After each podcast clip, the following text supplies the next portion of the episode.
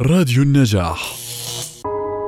نظرا لأهمية الصداقة بوصفها إحدى المشاعر النبيلة والقيمة في حياة البشر.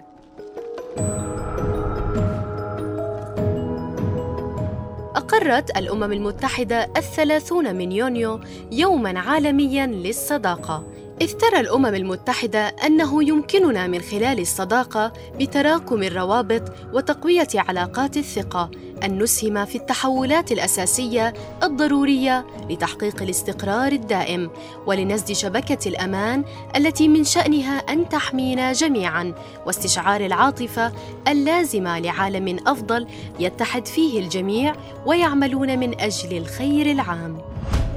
يقول الشافعي السلام على الدنيا إذا لم يكن فيها صديق صدوق صادق الوعد منصفا. هنا يبرز الشافعي السمة الأساسية للصداقة وهي الصدق والوفاء بالوعود.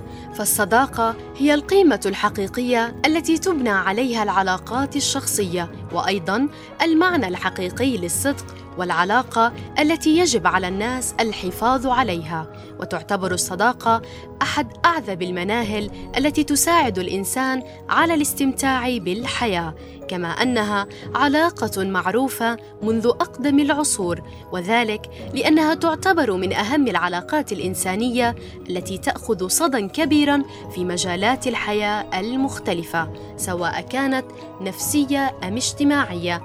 ام في مجالات الأدب والفنون حيث إنها من أهم الأمور التي تساعد على النهوض في العلاقات الاجتماعية وتحمي الصحة النفسية للفرد بالإضافة إلى أنها تمنع من التعرض للوحدة والانطوائية وتعمل على بناء أسس سليمة من أجل التوافق والتجرد من المصالح.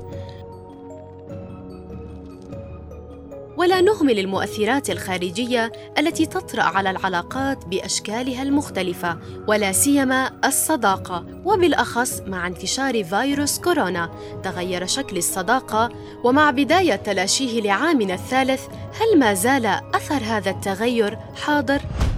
بتحسي كورونا بعدتنا عن بعض وظل هذا البعد طاغي حتى بعد انتهائها يعني ما بعرف هي مشاغل الحياة بعد كورونا أو إنه الشخص تلاقيه تعب نفسيا من الجائحة وبعديها بطل خلاص قادر إنه يرجع لحياته الطبيعية عشان هيك بعدنا عن بعض. بس في كثير صداقات صراحة يعني كانت قوية كثير قبل الجائحة وبعد الجائحة اختفت فجأة. أكيد ما في شك إنه كورونا أثرت على قعداتنا مع أصدقائنا آه، قلت كثير ولكن كان في وسائل عم تعوض شوي لحتى نسمعهم ونشوفهم آه، من خلال الهاتف أو من خلال وسائل التواصل الاجتماعي. ولكن أكيد مش أفضل إنك تشوف أصدقائك على الواقع. بالنسبة إلي بحس الحمد لله ما تغيرت علاقتي مع صحباتي بعد كورونا لأنه أساسا إحنا بالأيام العادية ما كنا نشوف بعض يوميا وكنا نغيب كتير عن بعض بس بالآخر بنرجع زي ما إحنا يعني ما حدا بتغير على حدا وهذا أهم إشي بالصحبة. فالحمد لله ما تأثرت بكورونا لا قبل كورونا ولا بعد كورونا وهينا الحمد لله لهلأ صحبات. وفي النهاية نتمنى أن تبقى العلاقات محفوفة بالمحبة والرحمة وكل عام وأنتم بخير مع من تحبون. جنى العمري لراديو النجاح.